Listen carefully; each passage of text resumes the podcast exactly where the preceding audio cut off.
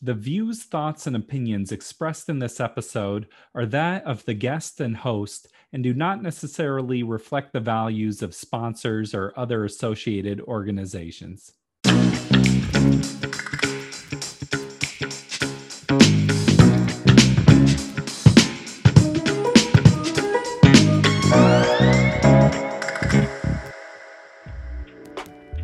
Welcome to the Parental Compass by Family Education and Support Services. I'm your host, Bobby Williams. As always, subscribe to the show, leave us a review on Apple. Five stars.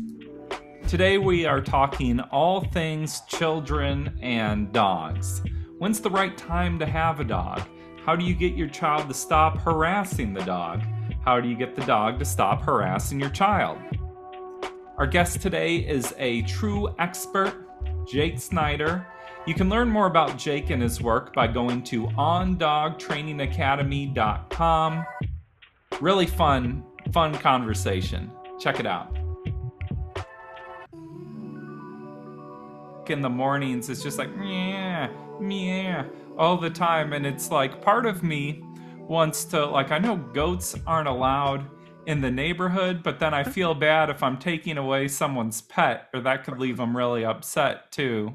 Right, like this is just a regular na- like a neighborhood. Yeah, like this is just a regular neighborhood. It's not like in the country or anything.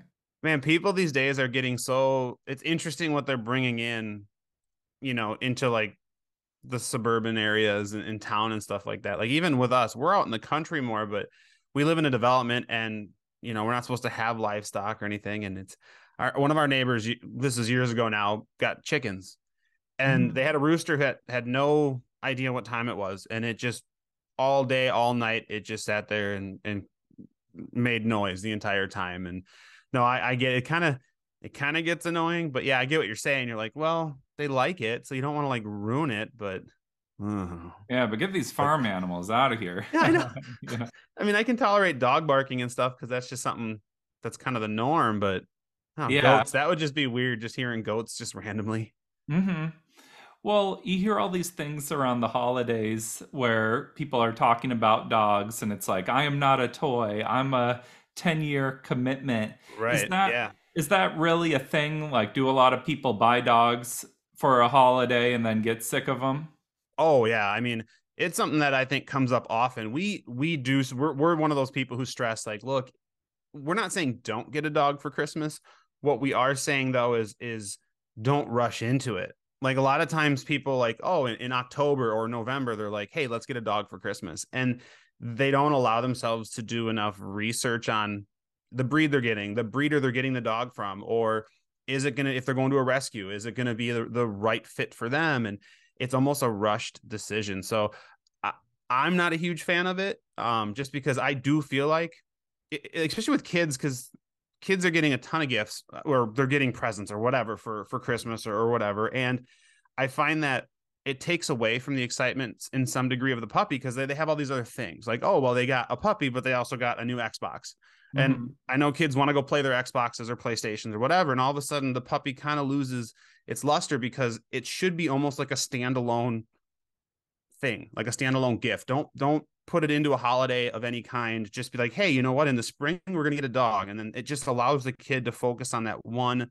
really cool new thing, which is the dog. And I think that does help. But I don't tell people not to get holiday dogs. I just want to make sure they're doing it correctly and not rushing in and not not making mistakes that could definitely affect them long term where the dog maybe doesn't fit or something else yeah. Yeah that's interesting to think of the dog competing with the xbox. I, I think people underestimate uh, how hard it is having a pet. Like i mm-hmm. just got fish and aquatic frogs and i was like just had to go through a lot of like fish dying and trying to figure it out and it's like i thought this would just be fun easy and cool and now it's this big painful situation and i'm sure that's with dogs too. Like hopefully they don't die like the fish did but it's a lot of work.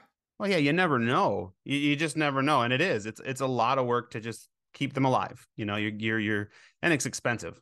You know just the vetting and everything can definitely be expensive but yeah it's it's dogs is a huge commitment and losing a dog it's it's brutal at least for me personally. It's it's brutal because we put so much into them Well, and especially for children too. Mm-hmm. A lot of times that could be like the first death that they experience. Yeah, and and it's kind of I don't want to say a double-edged sword or however you want to look at it, but like dogs can have so much benefit to children. Um, you know, it gives them friendship, it gives them um, it teaches empathy. It also gives them someone to talk to. Like I know there's some programs that that you know we've we've talked to people that are part of and, and everything where they'll bring dogs and the kids will read to the dogs and they feel more comfortable reading to the dogs than they do reading to other people. And I find that the same in households where the the child can talk to a dog almost more freely than they can even their parents. And so and so that's all really good but then on the other side is is yeah that if that dog passes away or something it, it's so hard on them like you're saying it's so hard on the kids for that loss because if done correctly they've had an amazing bond with this dog dogs can be so comforting too i worked mm-hmm. with a lot of youth in foster care for a long time and at the court they would have a support dog that would just sort of hang out with the children and mm-hmm. be a supportive animal and all the kids loved it i think dogs can also sense like if you're afraid of them too like they're just very aware of the energy around them mm-hmm. and sometimes children are afraid of dogs. I, what can you do there though?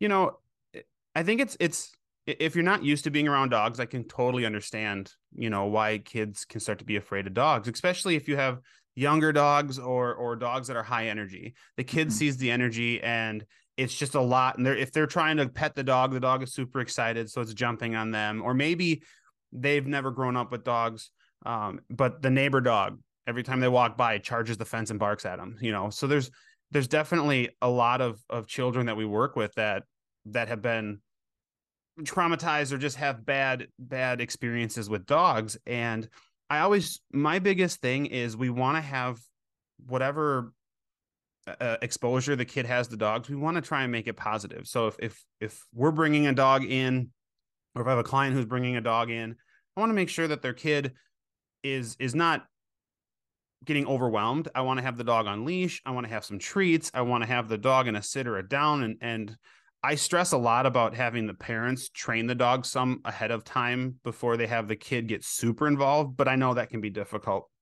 But just having the dog do a sit and not having the dog off leash because as much as you know dogs can sense the energy that energy can either get them really excited or stressed out or whatever and if the kid's bringing a lot of nervous energy and that dog gets hyper a stressed dog can actually be be shown in a bunch of different ways. A dog could look scared if they're stressed, but a dog can actually overstimulate if they get stressed. And that looks like the dog tearing around the house, jumping all over people, biting them, even if it's puppy biting, just like putting their mouth on them, stealing things, keep away.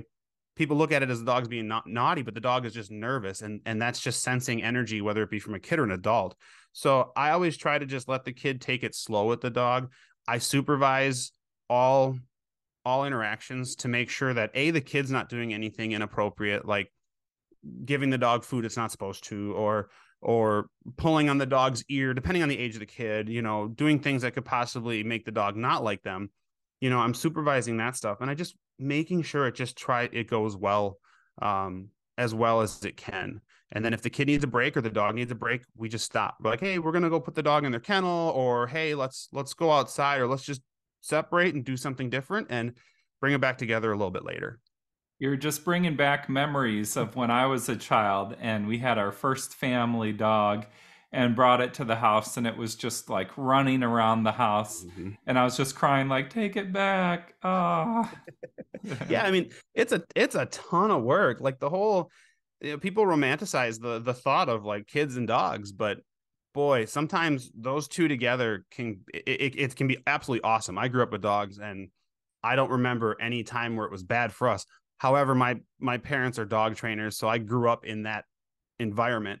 Sometimes it seems like the dogs just think of children as like other animals in the house or something. Oh yeah, yeah. They we we basically the way we explain it is it, they just look like a littermate, especially when you you get a puppy. Puppy comes in the house and sees a kid, especially a younger kid, running around doing things sort of similar to what the litter mates were doing. And they go, Uh, well, hey, it's, it's like the children behave like animals. Yeah. well, I don't want to say it, but that's fine. Yeah, yeah, yeah. Exactly. Like they're just running around and, and they're they're they're excited. So the dog's like, cool, this is kind of like what I did with my litter. So I'm gonna act to you or with you the same way I would with the other one. So they run with them, they jump on them, they bite them just like they would litter mates. There's no respect or understanding that this is actually a, a human and you know you need to to respect them a little bit more. They just go, yeah, this is my friend, this is my litter mate or whatever, and we're gonna tackle and bite and things like that. so, what can you do to get them to not do that? I think so. The biggest thing I think that helps is training. You want to make sure that eh, that the dog, and I understand how people want to have dogs get or uh, kids get involved with their dog's training. They want the kid to go with them to classes, or they want the kid to teach them things, and and I understand that, but I find it a lot more valuable if the parents take the dog and they say, "Hey, you know what? We're going to have the dog sit. We're going to have the dog down. We're going to do things like that." And then transfer those skills that the dog has already learned, even if it's not super good at it, then transfer to the kid and say, okay, here's a cookie or something. I want you to tell the dog to do this. And the dog will, you tell the dog to sit, the dog sits, the kid gives him the cookie. What you're doing is, is you're starting to have the dog go, oh, wait, you tell me these things. I have to do these things and I get rewarded, but it's starting to put the kid a little bit more above the dog in the dog's eyes. You know, it's not like you're going to have a kid do like like alpha stuff. I mean, I don't really agree with a lot of that, but you're not going to have a kid do anything like that. So it's it's just through training, and and you want the dog to to have the skills already, so that the kid has success, the kid has fun with it, and and then you're just getting that dog to do the simple skills, and the dog starts to go, "Hey, I like listening to you," and it just makes the dog see them in a different light. I think. So, you want the dog to respect the child, and you also want the child to respect the dog. Mhm. I, th- I think about how on social media there's all these videos of like the dog getting confused or they're doing something silly to the dog. And uh, do you think that's having an impact on the way children interact with dogs? Or you talked about them pulling ears and stuff. What, what are your thoughts? I think social media, as much as I think there's benefits to it, and and obviously with children, there's a lot of negatives to it as well. I think just social media, whether it's a kid or an adult, has affected the relationships with humans. And it's partly because, oh, my dog is growling at me. So I'm going to video this as opposed to maybe trying to say, hey, we need to work on this or fix this. Um, you know, it, it's, I, I just think, yeah, the the the social media stuff. And then they see, yeah, kids will see parents videoing or even parents will see see other parents videoing their dog being crawled all over by a baby. And there's been a handful of times and thankfully it hasn't happened a lot with us but i there's been a handful of times that i've had to deal with clients whose babies were climbing all over um a dog and the dog ended up nipping them because they weren't comfortable with it but the parents thought it was cute. And there's been a handful of times where they've videoed that and I've had it on video and I'm like, okay, why are you videoing this? And they're like, well, it looked really cute. They're buddies. And I'm like, the dog clearly didn't like this. And yeah, when we watch anything on social media or anything, um, like there's there's the TV shows that have like pets doing weird things. Me and my wife watch those and we just start it's it's a little cringy because you can read the body language of the dog and you're like, "Oh, this dog is not liking this. This dog isn't liking this." And maybe the dog's not growling, but you can see the ears or the eyes or the lip licking. There's things the dog is doing. You're like, maybe not today, but this might end bad. And so, yeah, social media stuff, I just it, it, unfortunately, yeah, it has not been helpful for us for for the dog stuff. Is it just a matter of like sitting your child down and being like, okay, be gentle with the dog, don't pull its tail, don't harass it, or Yeah, and kind of like I mentioned before, I think the supervision is super important and being able to watch and then communicate to the child, you know, whatever age they are, just being like, okay, nope, we don't want to do that because remember, dogs have teeth and they're big and they're sharp. And so the dog isn't gonna, the dog has to let you know it's not comfortable and that could be growling or that could be nipping or doing whatever. So really as as parents and stuff, it's good to just monitor especially if it's a, a, a child who's not used to dogs because maybe they don't know. Maybe they don't realize when they're petting the dog they're petting them too excited. Maybe they don't realize that pulling on the tail is a bad thing or the ears is a bad thing or or putting their face directly in their face. Or a big one that i think even some adults still do is they want to hug the dog just put their arms around the dog and hug them. And I understand the value in it. And there are certain dogs who tolerate it, but there are a lot of dogs who don't because it's a very non natural thing for a dog to be okay with, with just another person coming over. When dogs start to hover over each other or grab each other, it's more of a dominance thing. It's kind of something that's not typically something dogs like. So that's when I always tell people, I know you want to do it. And if your dog's okay with it, fine. But really, really, really be careful with having your kids run up and just wrap their arms around the dog and hug them and hang on them because that's really uncomfortable to them. Is that a challenge of dogs being aggressive with children? Like, does that come up often, or how concerned should parents be? So, again, I don't think it's necessarily that the dog is wanting to be aggressive with the children. I think it's more of the dog went is like okay i've tolerated a lot you know they keep letting this dog or this child pull on my tail or do things i don't like or whatever it might be.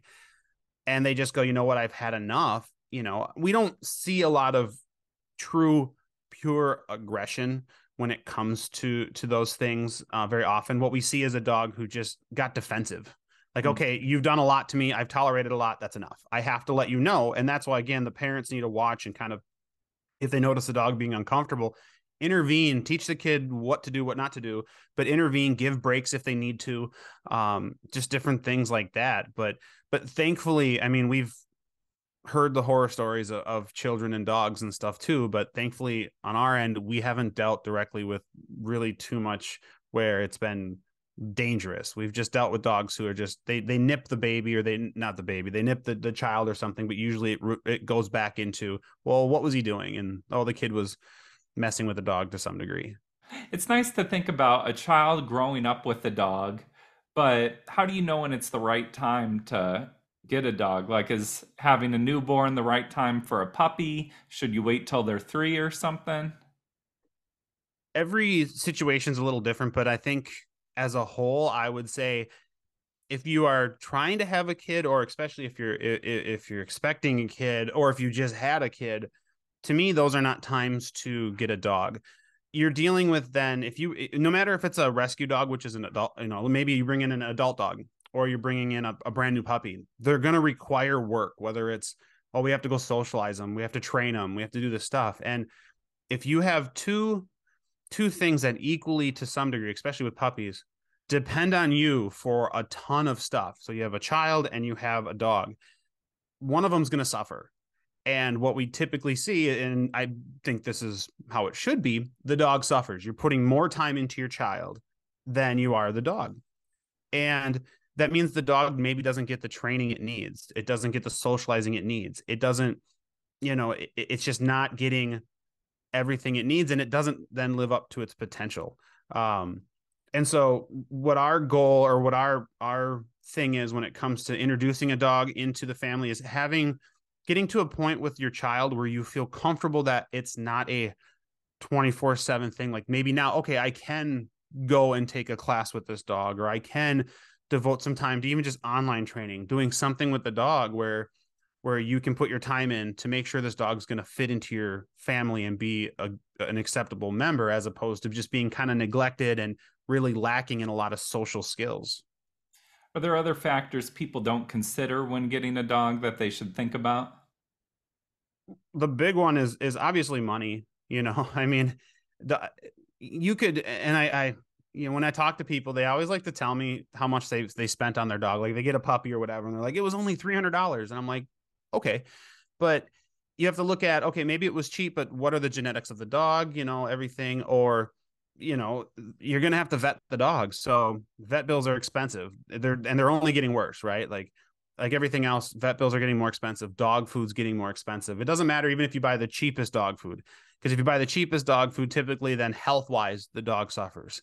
Um, so dogs are can be expensive, and you know, un- unfortunately, we've we've dealt with dogs that have gone through rescue and stuff like that that were surrendered just because the people couldn't afford it. The people loved the dog, but they couldn't afford the dog. And then they had to, so they had to get rid of it. And I think that's really heartbreaking, not only for the kids, but the parents as well. Um, but yeah, I mean, that I think is is a big thing when it comes to keeping in mind when you are getting a dog. It's a huge time commitment, like we like I talked about before, but also it's it's an expense. It's like I mean, it's a living thing you're trying to keep alive. So that's never cheap. It's not a toy, it's an animal. It's definitely well, not a toy. Thank you so much for coming on the show, Jake. Really fun conversation. Yeah, thanks for having me. I appreciate it. Thank you, Jake Schneider. On dogtrainingacademy.com, Jake also has a podcast, Learn, Laugh, Bark. So look them up. This episode is dedicated to my childhood dogs, Bella, Sunny, and Andre, RIP. This has been the Parental Compass by Family Education and Support Services. I'm Bobby Williams. I'll see you next week. Peace.